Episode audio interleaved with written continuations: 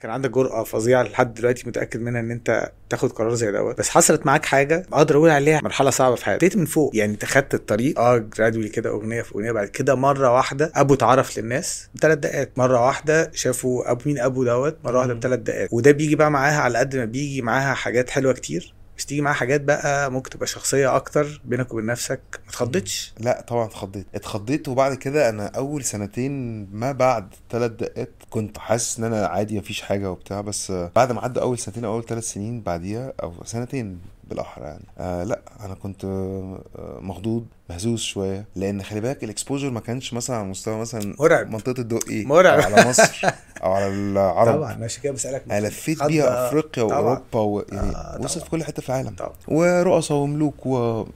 اوفرنايت ف اتخضيت اه اتخضيت لسه من كام يوم كنت آه، مع حبيبتي يعني هند صبري مم، جميل وبنتكلم ومش عارف مين بيقول ايه ب- بس ابو عمره ما اتغر قالت لي لا انت اتغريت ده كان السؤال التاني آه. تقول لك اتخضيت اتغريت اه آه. قلت لها انا اتغريت يا هند قالت لي اه يا ابو اتغريت ومتهيألي اه اتغريت حتى لو انا ما كنتش مت حقك ان انا طبيعي لا هو خلي بالك برضو انت وانت مغرور في مرحله بتبقى مش عارف ان انت مغرور انت شايف نفسك قمه زي التوب ما بس بيقول لك اكيد السكينه سرقاك وهي هند قالت لي برضو انا في نجاح برضو في الاول من حجم النجاح وانت في بتاع اكيد بتجيلك حاجه كده فانت مش واخد بالك ان انت فيها بس اه لا طبعا كانت حاجه عملت بقى مع ده ازاي؟ يعني اتعاملت مع الخضه دي ازاي؟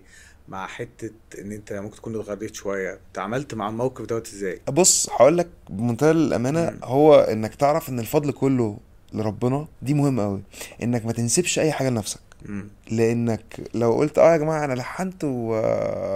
وكتبت وغنيت اغنيه مش انا انا انا لا هو مش انت هو انت ربنا اختارك انك انت حي...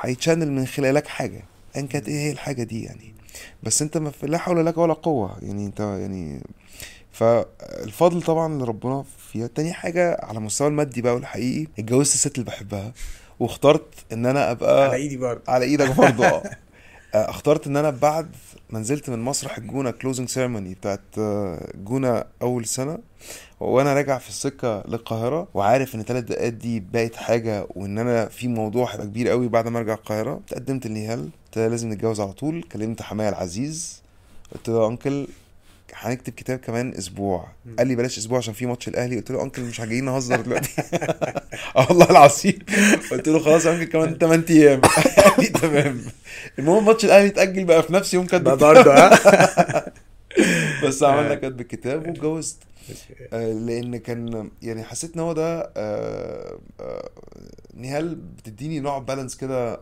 مهم جدا في الحياه فكان قرار تاني هو ان انا لو هبدا الموضوع ده بالنسبه لي building a family is آه، اهم حاجه أهم حاجة. بالنسبه لي اهم آه. حاجه فده كان تاني حاجه عملتها في غير كده بقى حواليا الناس الحقيقيه اللي يعني ما ما دخلتش بقى في معمعة بقى بس غصب عنك أصل انت برضه في شغلانه فيها شهره مم. الشهره دي مم. بتلم حواليك ناس كتيره قوي طبعا ممكن ما تبقاش عارف غصب عنك هو مين اللي بيقول حاجه فعلا آه، بتفيدني وحاجه بتضرني بس انت تعرف ده دوشه كويس صح؟ جامده انا عارفك اه انا بقى عندي عكس الفومو يعني مم. فير اوف ميسنج اوت دي انا مم. عندي جومو انا احب قوي امس اوت يعني مم.